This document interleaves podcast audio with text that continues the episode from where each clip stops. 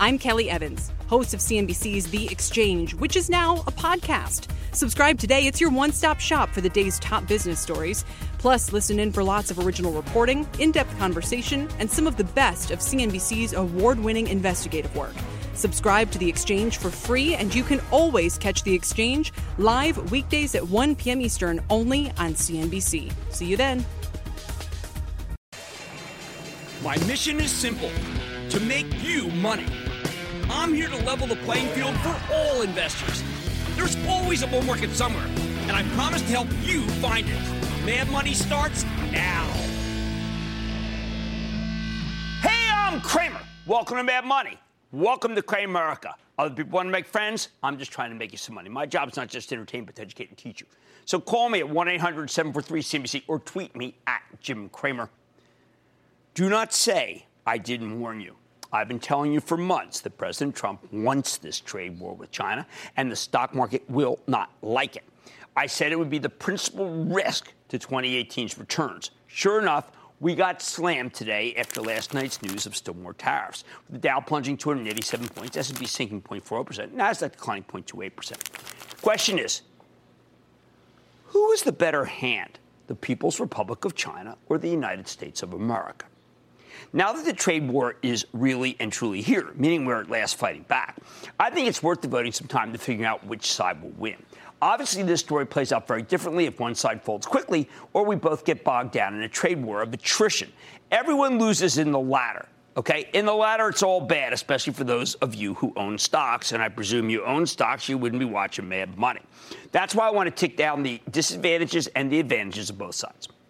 First and foremost, when it comes to tariffs, we actually have the upper hand for the simple reason that we import far more stuff from China than they import from us. 505 billion versus 130 billion. In other words there are far more chinese jobs at stake here than american ones. Plus many u.s retailers that get their merchandise from china tend to have another source just to make sure. If the tariffs are punitive enough they may just pull up stakes from the people's republic. It's happened.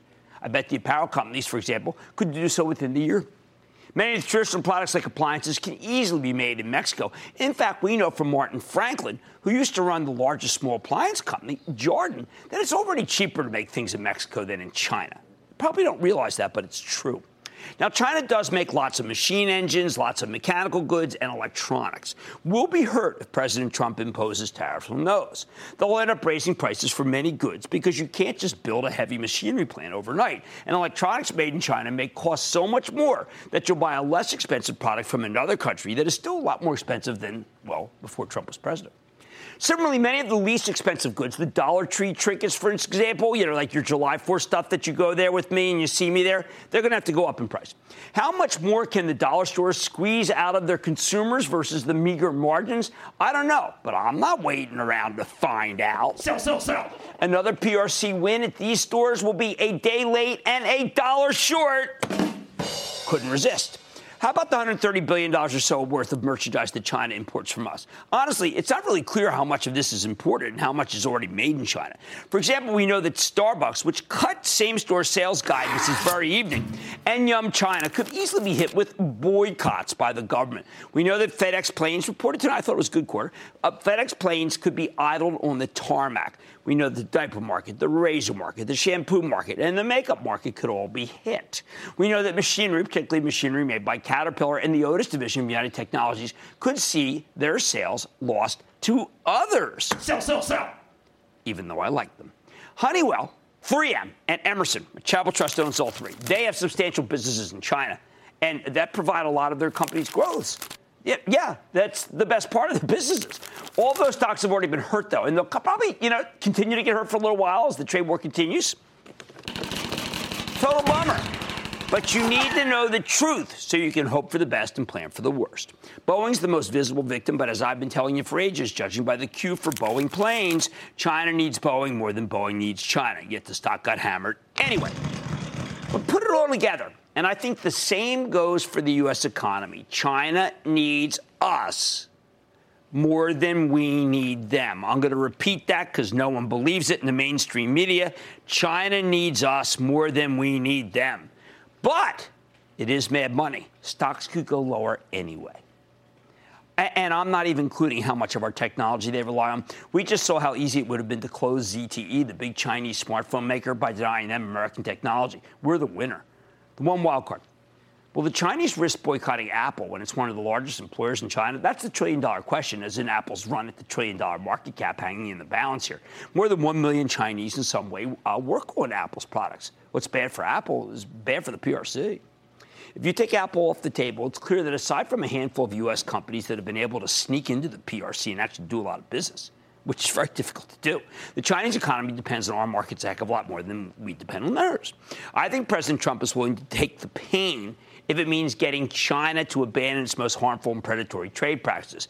Our economy is strong enough that he'll let Boeing and Caterpillar and United Technologies get hurt. Same goes for Procter & Gamble and Kimberly-Clark or the beverage companies or Yum China. In the long run, President Trump clearly believes that it'll be worth it. What else? We hear constantly that the Chinese have more than a trillion dollars in our treasuries and they could really hurt us by dumping them. That's nonsense, and I'm going to explain why later in the show.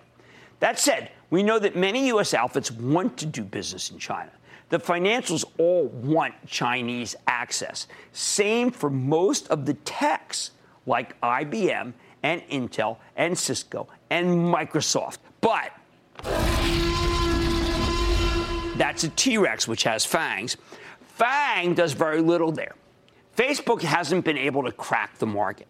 Neither has Amazon nor Netflix, which stock was up huge today, which you know, really, and Alphabet's Google. They've they've all been uh, the, Google hasn't been willing to play ball because of censorship. So think about it. Fang is probably going to rally the most because Fang is in China. On the other hand, China is now GM's largest market. They have a joint venture with a Chinese company and they make them there. So if China slaps a tariff on General Motors, they're hurting themselves. Still, the stock got hit today, just like Boeing. I think some are betting that GM's going to be a big loser here. Here's the thing China has a long-standing policy that if you want to do business there, you need to partner up with a local company. But that means they have very little leverage to punish the U.S. companies that do business there because they're all in bed with Chinese affiliates. They'd be cutting off their nose to spite their face. Another reason why the U.S. can win another point. Now, politically, China has a clear edge. When you have an authoritarian state, you don't need to worry too much about public opinion. I mean, you can take it wherever you want it. President Trump, on the other hand, needs to keep Congress happy or they can roll back everything he's done. However, economically, I think we do have a real leg up. China attempted to create a coherent Western style stock market not long ago, but it broke down badly last night with more than 1,000 stocks falling over 10%. Ouch! Chinese government's going to have to prop them all up. They've done that before, but that's a multi trillion dollar undertaking. At, at, that moment, there's no real functioning stock market in China aside from a couple of stocks that we also trade every year, which is why every time you ask me to recommend a Chinese stock, I always say no. We've already done immense damage there and the trade war has barely gotten started. Now, the president knows that this process is going to hurt us. Fighting back in a trade war is bad for stocks, it's bad for the consumer. But he also knows we have an incredible economy here. We also have abundant natural resources now that we've rediscovered so much oil and gas. We'll never have a better time to confront China over its unfair trading practices than we do right now. To put it simply, if you're going to have a trade war, you might as well win, right? And right now, I think we'll have no trouble winning. Yeah. The real issue from the stock market's perspective, though, is how long will it take us to win? Because if this trade war goes on for too long, if we keep trading body blows with the Chinese, then the economy could get hurt pretty badly, and any victory may prove to be a Pyrrhic one when it comes to the stock market. However, if we can win quickly, it'll be better for everybody, both here and yes, even in the PRC. Look, I know everyone presumes that the U.S. is a paper tiger and the Chinese are the real ones. Yeah, we're the paper tiger. Give me a break. Here's the bottom line. I think we may find out that China's the paper tiger. If you think the sell off in our stock market was bad, just look at the collapse in their stock market. It's possible this could go on for a long time and get very painful. But I wouldn't be surprised if China ends up folding much faster than anyone expects. Still, you'll need to take some real pain, particularly in so called China stocks, before you can get a potentially bountiful gain. Let's go to Mike in New York, please. Mike. Hey, Jim. Uh, thanks for having me back on the show. Uh, calling on uh, Cleveland Cliffs or CLF. Yeah. Now, yeah, so the steel prices have been relatively high, near their highs. I, have seen Ray Dalio has actually doubled, nearly doubled his uh, stake in the company. Right. And uh, just curious, I thought these uh, Trump tariffs. Would I don't know. I mean, like, look, the dollar's getting stronger. The mineral stocks have really had a very big run. I'm not going to go there. I am not going to endorse that stock. I got way too many things going. I'm going to go to Jordan in my old home state of Pennsylvania, please. Jordan. Booyah, Jim. How about those Eagles, baby? Surprise Love birds. Jeffrey Lurie didn't Go get you a ring of your own. Yes. Hey, I'd like to talk about Regenex, ticker RGNX. They just had a blowout quarter EPS, uh, nine by 92 percent. Uh, just got an S&P 600 listing and a hundred million dollar accelerated life payment from Novartis. It's consolidated in the well, look, I mean, they actually make money. What can I say? It's actually a real. I mean, a lot of these companies sound like they're not real. This is a real company that is a very, very good uh, spec. But remember, it did hit its all-time high today, so we got to be a little more circumspect because it wasn't that high, high that long ago. Okay, the trade war is behind the decline in stocks. It all comes down to whether you believe it's the U.S. or China that has staying power to handle a real battle, or maybe nobody does. Oh, man, money tonight. Carrizo Oil and Gas has been joining into some of the country's biggest finds for over a decade, and owning its shares has given you a nice energy boost, up 90% over the past three months alone. Can it continue to power higher, or can the pause in the rally in crude have a lasting impact on its profit potential? Then, after a brutal day on the averages, I'm going to be offering a little perspective and looking at the bigger picture when we go off the charts. Three solid ideas. And with the trade war uh, worries rocking this market, I'm eyeing a potential play that ended the day in the green despite the tough talk. Don't miss my exclusive with a medical device player that I think should be on your radar screen. So stick with Cramer. Don't miss a second of Mad Money. Follow at Jim Cramer on Twitter. Have a question? Tweet Cramer. Hashtag mad tweets. Send Jim an email to madmoney at cnbc.com or give us a call at 1 800 743 CNBC. Miss something? Head to madmoney.cnbc.com.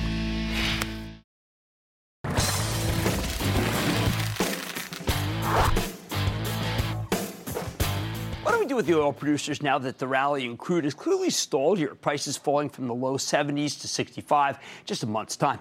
Still, 65 oil is nothing to sneeze at as long as OPEC doesn't flood the world with new supply and push prices lower still.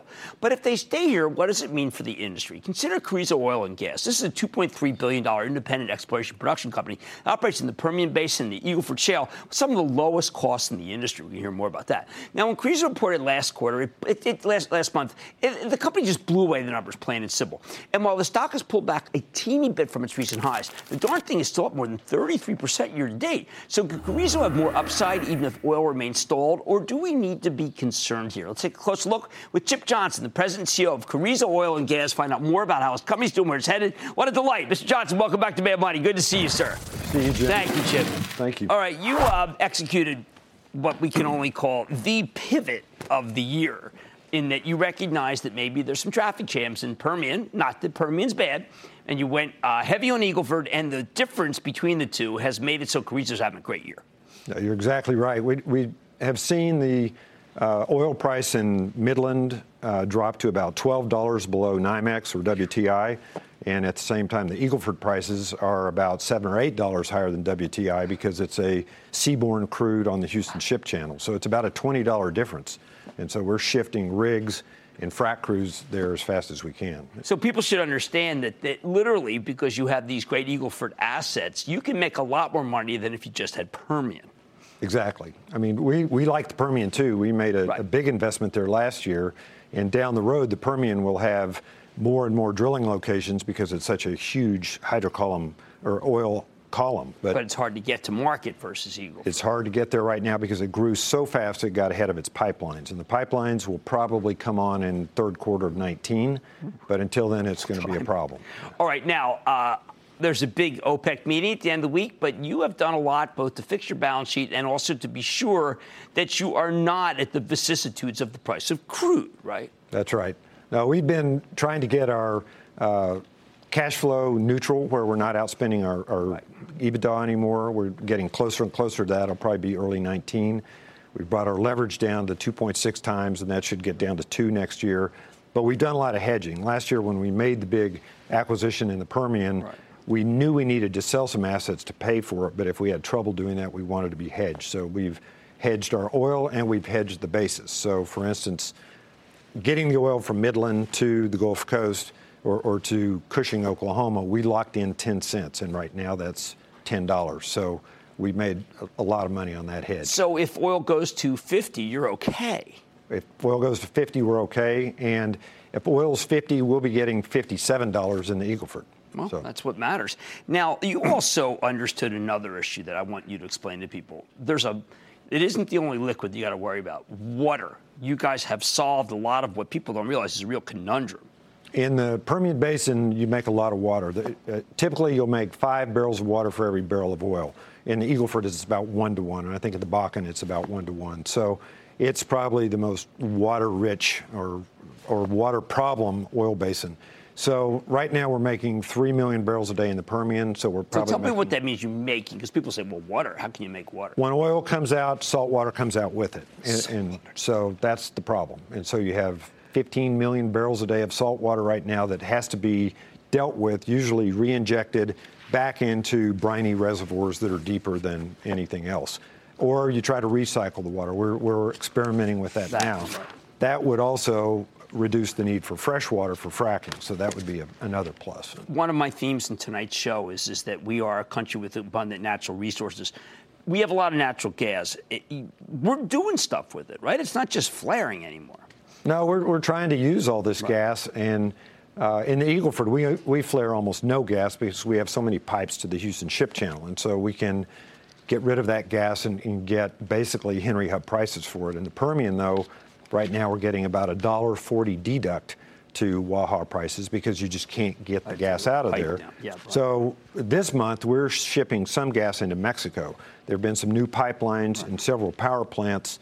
I think Iberdrola put in that are uh, really adding a lot of demand for gas on the west side of Mexico, and now we can get gas there. So. Does it matter that the Chinese are being tough on us and maybe don't want to accept our oil and gas? I don't think that really matters. I think we'll sell the oil that we export to Europe if we don't sell it to China, and they'll buy it from somebody else too. So th- that'll create some inefficiencies, and, and maybe that's you know 50 cents or a dollar a barrel, but it's not China's still going to need oil. They're, they're not going to stop. And uh, how about lowering the cost of, of drilling? Just give us a sense of what you're doing now, say, versus five years ago. We're probably drilling wells uh, for half of what we spent half. five years ago. We, we typically in the Eagleford can drill a well every 10 days, and we can drill the lateral section of the well almost 5,000 feet per day, which was unheard of when we started doing this in the Barnett Shale 10 years ago. And so we've just got better drilling rigs. All the big drilling companies have these Generation 3 drilling rigs that have right. all the technology.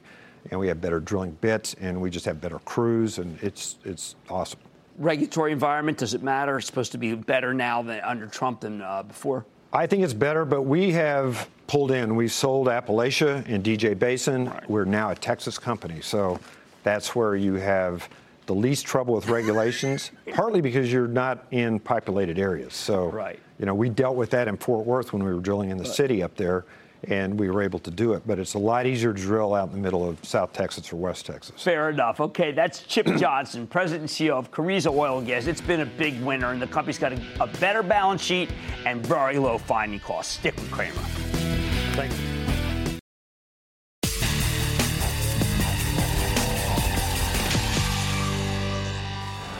On a nasty day like today for the Bulls, sometimes it helps take a step back, try to get a longer term view of the situation. This is the kind of moment where a little perspective goes a long way.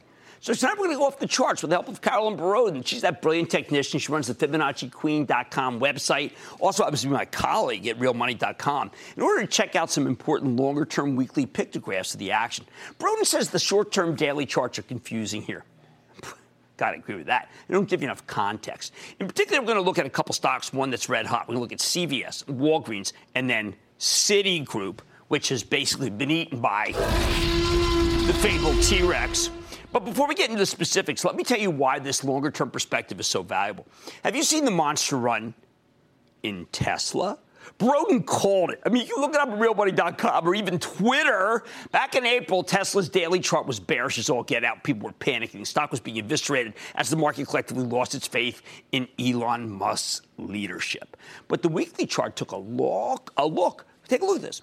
it painted a very different picture. This is really kind of fascinating. Boroden noticed that Tesla was already down $145 from its 50 from its previous high, roughly mirroring a, sm- a similar decline not that long ago. Plus, the stock had been down for 28 weeks, very similar to a few other declines that ended after 29 to 32 weeks. Look at this.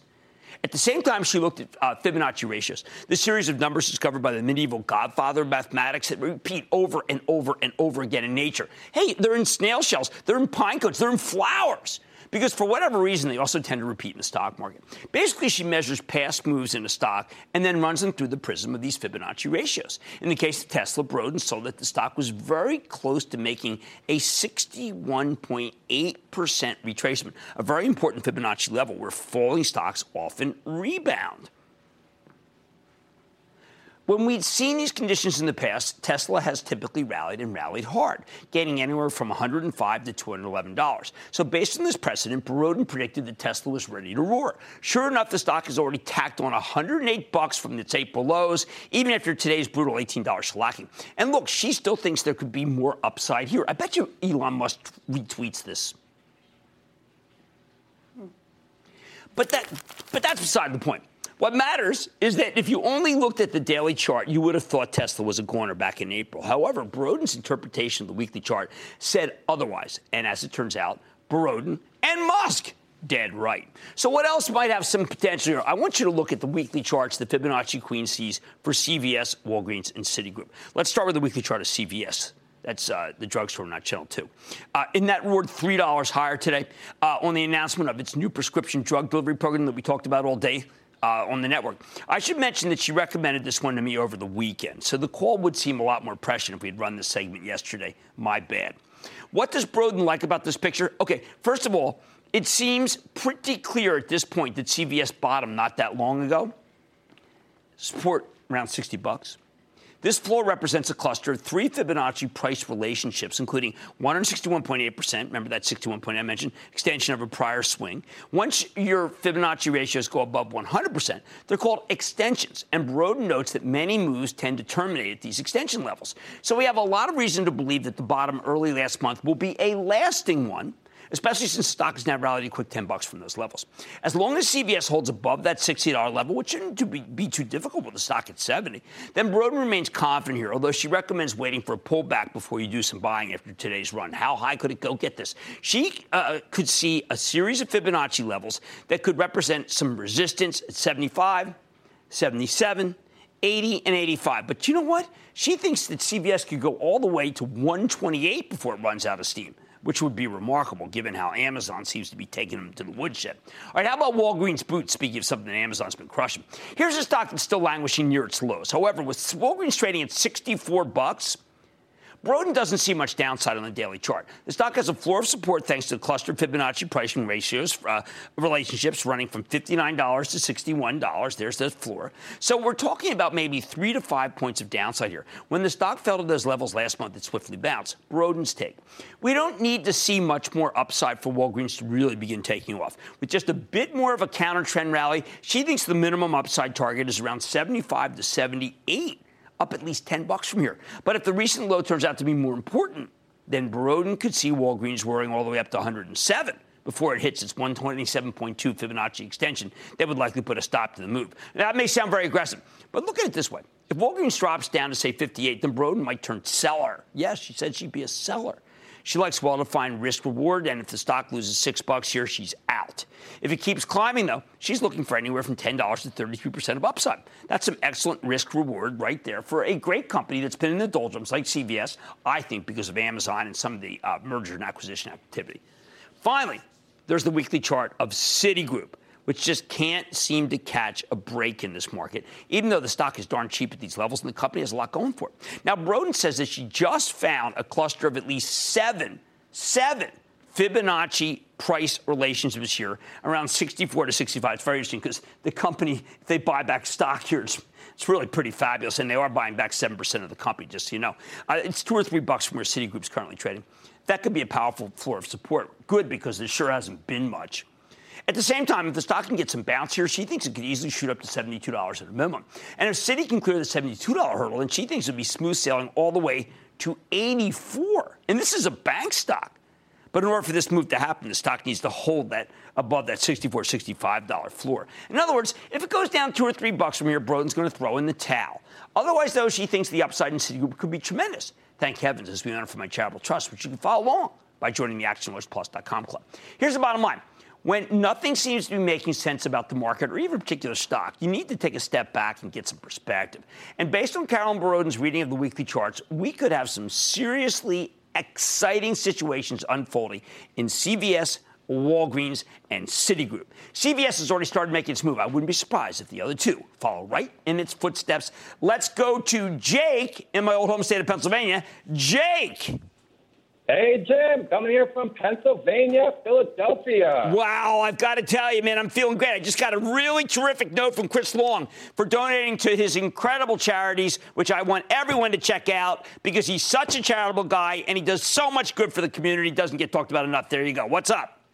Hey, so I'm reaching out to find out what your thoughts are on PNC Bank. As you know, it's the largest regional bank.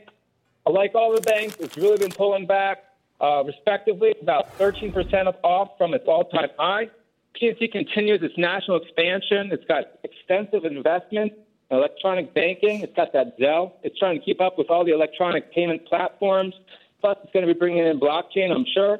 So, with interest rates going up, deregulation, stress test results, a high dividend, and limited for exposure, right. can we expect a buying well, opportunity? You, look, PNC did not have a good quarter. Okay, it just did not have a good quarter, and that is going to stick with them until they report their next quarter. So I cannot get behind the stock here. Don't buy. Let's Don't go to buy. Lou in New York. Lou. Hi, Jim. My question's on LKQ. Um, the stock was over 40. Now it's down at around 32. I know they had some uh, organic growth, good revenue growth. Uh, is there still a slowdown in Europe? Um, I know, but you know what? We, we were uh, last week. We were telling people. I mean, two weeks ago, I got a phone call and I said, "Listen, that story has not changed. It is still good." I subsequently checked to be sure if that's the case, and yes, the story's not changed, and the stock is a buy. Let's go to Bob in South Carolina, please, Bob. Sweltering 98 degree booyah to you, my friend. True. What's up? Yeah. Ex- Express Scripts, E ESRX, Jim. I've done research. I don't know what to do with this. Well, look, it's mer- it's a it's a merger situation. I happen to think the merger is an excellent one. I have to tell you, I am not alone. People are starting to get. I joked about this with, with David Faber because his Cigna's at 173. I said it's going to get to 175. Express Scripts is going to go higher. I want you to hold on to it. I like the combination. Okay, when nothing makes sense, take a step back and get some perspective. Tonight's chartist expects some excitement to come from CVS, already started, Walgreens, and Citigroup, which has been eaten by a T-Rex. Much more than Moneyhead. I'm always sniffing around for new ideas investing, and tonight I've caught one.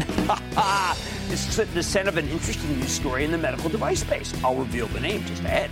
Then, if China wants to sell their 1.1 trillion in treasuries as a way to protest tariffs, I say, bring it on. I'll explain why. And all your calls, rapid fire, tonight's edition of the Lightning Round. So stick with Cramer.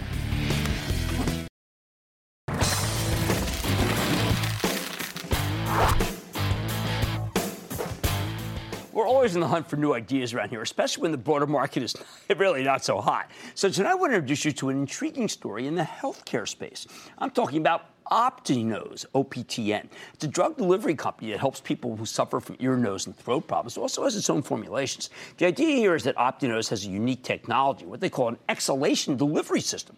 Basically, you put it in your mouth and your nostrils, and when you breathe out, the pressure shoots the drugs you need up your nose while preventing them from dripping back down into your mouth. The idea is that you can get these drugs where they really do need to go, far from, uh, far, far into your sinuses. Very hard to do, which gives them an edge over other medications. The company's already got two products on the market: a migraine therapy and a treatment for nasal polyps, and it could ultimately help with all kinds of allergies too.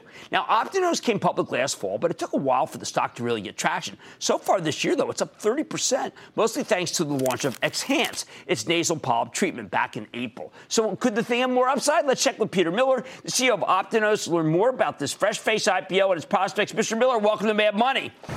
Good to see you, sir. Have a seat. Great to see you too. All right. You do have a revolutionary new way to get drugs to where they need to go. And I think you've got to talk about this CRS market, how big it is, and how big it is uh, for this nasal polyps indication, because this is not a device that's treating a small market. Absolutely, Jim. And it's a disease that's not terribly well understood because this is not allergic rhinitis. This is chronic rhinosinusitis. So it affects 30 million people in the United States. About 10 million of those 30 million people develop these nasal polyps. That's the first indication that we got from the FDA. So about 10 million people. About 10 million of the 10 million of the 30 million being actively treated by physicians. About Six, six million people have had surgery, Jim. Pretty much seven million, actually. The only thing that really works for the treatment of this disease, chronic rhinosinusitis, is surgery. Problem with surgery is it doesn't really cure the problem. Okay. Many people, symptoms return. Um, the first indication that we're going after nasal polyps, we're launching in the ENT allergy specialty segment, okay. treating about three and a half million of the patients. All right, so you have to do some missionary work, though, I imagine, with doctors who may not be familiar with Optinose. We do. I mean, Jim and I, we're very proud, by the way, was we, we did get uh, the approval of the product last September. We actually chose to delay the launch of the product because hmm. we said we have to build two things in the market. First, you got to build awareness of the product. Right. The second is you got to get coverage. Right, the uh, payers. From the you payers. Get, and, Vital. And what is the percentage now that you have of payers? Well, payers were up to 65%, okay. have what we call hassle free coverage. We actually have 74% of patients have it covered on their formulary. 65%, we like to say hassle free. In terms of awareness, though, Jim, what you first asked about, uh, last September we had 29% awareness. We now have over 85% awareness. How'd you get so fast? We frankly do things um, in sort of novel ways, Jim. Despite the fact we chose to not launch for a period of time, right. we had an innovative idea to put clinical nurse educators out in the field prior to the launch of the product. They were able to educate doctors on the disease state here, right. how our product, as you said, uses the magic of breath right. to get the drug high and deep in the nasal cavity. Um, and that, I think, a brilliant idea by our chief commercial officer. Explain the delivery system because, I mean, why can't I just use like nasal spray? Yeah, so the, probably the simplest way to describe it, Jim, is that the nose, most people don't really know what's behind the front of your face. The nose is designed to let stuff go this way and to Gravity. prevent it from going this way. Right. It's a series of bony structures, narrow labyrinthian like passages. So if you try to put something in your nose via nasal spray, less than half actually gets in the nose, gets deposited on the front of the nose.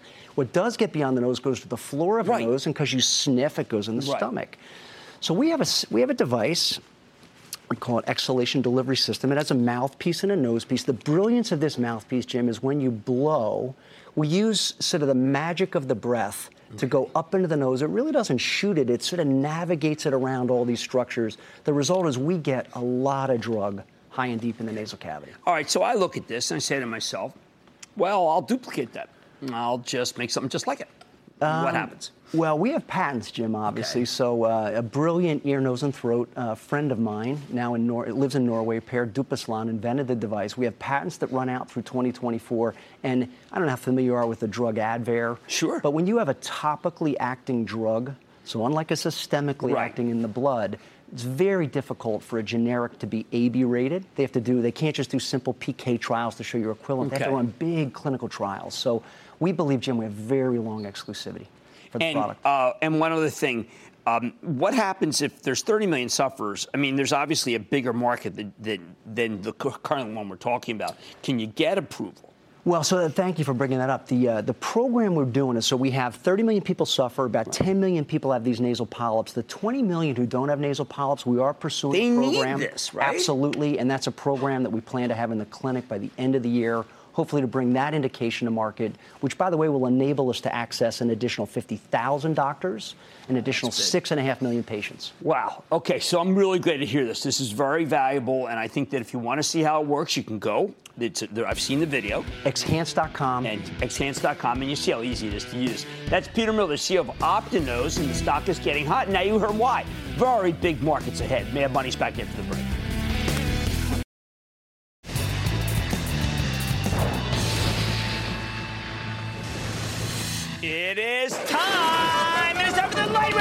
Round. And then the lighting round's over. Are you ready? Ski down. Time for the light round. Because to start with Dan in Texas. Dan. Jim, heard the news about GE. Wow. Hey, where do you think their profits are going to be in three years after uh, they unwind their liabilities in GE Capital from Well, we have health? to John Flannery is doing his best with one of the worst hands that anyone's ever been given. Uh, there was so much that was not known. I interviewed Nelson Peltz last week as part of uh, Street.com corporate governance conference for the deal. And he said, look, what could you tell? You didn't know. The company just was not forthcoming. Uh, now that they're being forthcoming, all I can say is listen to Steve Tusa. He nailed it when I was at 27. He knew that Immelt was. Uh, I don't want to go into Immelt. I'm going to take another call. Let's go to Shanti in California. Shanti. Hey, Jim. Good to be here. How are you? I am good. How about you? Good, thank you. Hey, I loved your tweet yesterday calling for positive tweets. Yes. Wish you could make it the next corporate challenge. Well, I want more positivity. I do, and I don't mind dog I pictures. do. I'll retweet all the dog pictures. I love dogs. Go ahead. Yes, yes. Hey, I am following TAP. Looks like it's coming back up, but then there's also this lawsuit. What would you recommend? You know, I got to tell you, Sandy. eh, you know, look, it's so funny because I am a Coors Light drinker, and all my friends know that, except for when I'm drinking Corona at my bar. And uh, I just think that Molson Coors is just not doing well enough to recommend the stock. It's just, it's just not having good quarters, and it also calls into question exactly how sustainable the beer market is. It's that bad. Let's go to Betty in uh, Michigan. Betty. Booyah, Jim. Thanks for taking my call. Of Love your show. Uh, what's your take on the symbol EXEL, buy or sell? You know, I'm surprised it's down so much. I mean, they actually have a lot of good. Uh, it's it's Bart is being very speculative. I think it's not as speculative. I'm a buyer. Let's go to Mark in Wisconsin. Mark. Jim, I got an LP for you. It pays 7.8%. Uh, it recently acquired a slot on the Houston Shipping Channel. Name of the company is SEM Group. Tickers Well, we know that SEMG. Houston Shipping Channel is worth a great deal. At the same time, we also know that that group is under a lot of pressure, uh, and a lot of the ETFs have uh, a lot of pressure, selling pressure on them. So I am not going to recommend that stock, even though you're absolutely right. They've got a good situation going. How about Michael in Indiana? Michael. Good evening, Mr. Cramer. Thank you for taking the call. Of course. I have a uh, regional bank that's selling 52 of its branches to Flagstar Bank out of Troy, Michigan. Not bad, not bad. It's an inexpensive uh, regional. The regionals are doing better than the majors. I, I, I am not against that stock. I think it's fine. I won't be hurt that bad by the yield curve. Let's go to Craig in Nevada. Craig.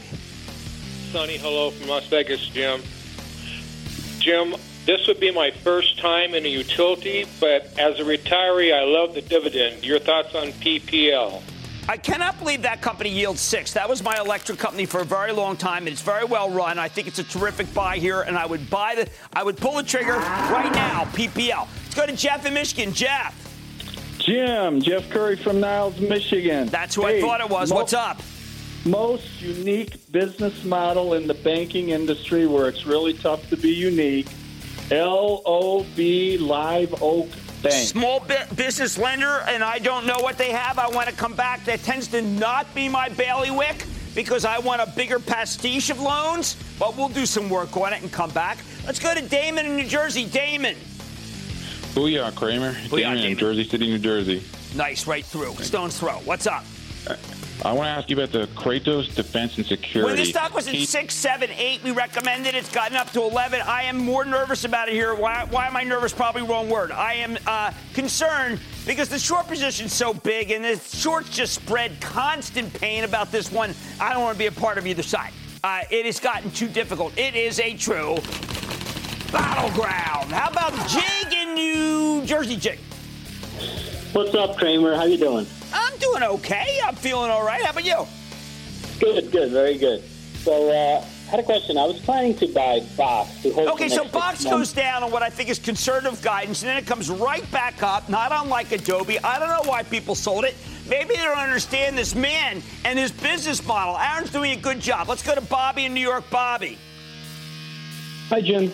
Hi, Bobby. Big Booyah from Rochester, New York. I'm inquiring about AGNC, the this I know it's got a good yield. I got to tell you, it is not my kind, my cup of tea. I've been against it. I like appreciate. I own stocks for appreciation, not for that 11% yield. I don't want to touch that one. Uh, how about one more? Let's go to Albert in Florida. Albert. Hi, Jim. Love your show. Uh, first time caller. Okay. Uh, what's what's your opinion on Siri? Stock? Hey, uh, Siri's doing a thing with, um, eh, they're doing a thing with Nick Foles. Uh, I'm not kidding. If you're calling, you get a ticket. Anyway, I, I have been behind Sirius Satellite now for a double, and people keep downgrading it and downgrading it, and they're wrong. I'm right. It's a buy. And that is not done. We've got John in Kansas. John. John. Yes, Jim. Go ahead, man. I'm getting here. It's a, it's a long lighting round. This is like kind of like a, you know, one of the marathon jobs. What's up? hey, my stock is MSCI. Oh man, MSCI. Well, that's Henry Fernandez is the CEO. He was on my. I made him one of the CEOs of the year last year. He's doing an incredible job. That stock is still a buy even up here, and I've been recommending it now for almost for a double, and that for double. Henry Fernandez, good work. And that, ladies and gentlemen, is the conclusion of the lightning round. The lightning round is sponsored by TD Ameritrade.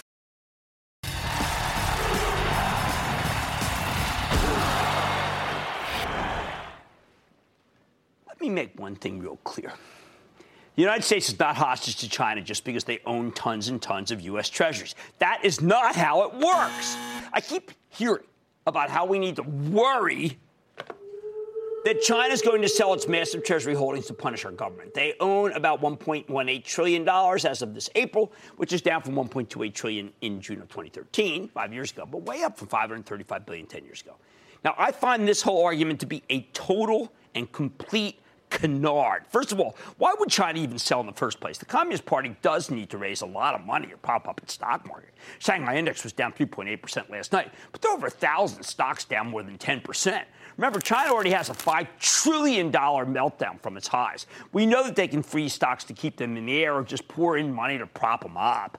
So they may need the cash to do that. Wouldn't shock me with these guys. But even if China sold a metric ton of U.S. Treasuries, would that really be so bad for us? Remember, as the yield on the 10 year crept up to 3%, everybody freaked out like it was the end of the world. Wasn't that a repulsive time? People were terrified of rising interest rates. Since then, it's moved back to just under 2.9%. Now nobody cares. So that makes sense. But what does this have to do with the price of China? Okay, when people worry about interest rates, I think the real concern is that with the Fed tightening, there isn't enough inflection in the yield curve. In other words, long term rates aren't that much higher than short term rates. This makes it harder for banks to make much more money off your deposits than they would normally. More importantly, it's a sign that people are worried about the future. In short, we want more inflection in the yield curve, which means we need higher longer term interest rates. Well, guess what? If the Chinese decided to dump their treasury holdings, that will move our long term rates back up where they should be. The banks will become a heck of a lot more profitable, and commentators will stop droning on and on about the lack of inflection in the yield curve as a sign that the future's bleaker than we thought. Suddenly, they say the future's brighter than we thought. Knuckleheads. In short, China selling U.S. Treasuries would on this have big benefits, and not include, uh, no, perhaps including the fact that all those guys would have to shut up. Now, just in case you're not confused enough, let's throw in the dollar. Higher interest rates typically translate into a stronger dollar as U.S. Treasuries become more attractive investments, and foreigners buy lots of greenbacks to, to, to, so they can pay for our bonds. Remember, you have to buy the dollar first and then you buy the bonds. And look, there are plenty of foreign buyers who will rush in to fill the vacuum. But there's another aspect to this. For decades, China kept its own currency cheap by buying dollars and then investing them in U.S. Treasuries. If they suddenly sell a trillion bucks worth of dollar denominated assets, where the heck are they going to put that money? If they exchange it for their own currency, it'll weaken the dollar and strengthen the yuan. Good for American exports, bad for Chinese exports. That's the last thing they want in the middle of a trade war. They can't spend the dollars here. That would defeat the whole purpose of trying to punish us. And if they trade them for euros, say, they'll still end up making their own currency more expensive. The whole exercise is self defeating. We got to stop talking about this. I bring this up because I just can't get over everything I read and hear, including this very morning, about how we'd be better be careful or the Chinese will dump their U.S. treasuries. There are plenty of things I am really worried about when it comes to our escalating trade war with the PRC, as I mentioned at the top of the show. But this ain't one of them. If China wants to sell their $1.2 trillion worth of U.S. treasuries to somehow punish us, I say go ahead, make my day. To paraphrase J. Paul Getty, if you owe somebody $100, that's your problem. If you owe somebody $1.2 trillion, that's their problem. Stick quick.